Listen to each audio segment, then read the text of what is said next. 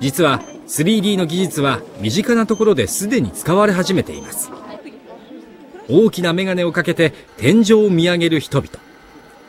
こちらの施設では今年から 3D でのプラネタリウムの上映を始めたところ連日行列ができるほど人気を集めています。でも見ていくうちにどんどん引き込まれていく感じがして。最先端の映像技術は今後生活の様々な場面に登場しそうです。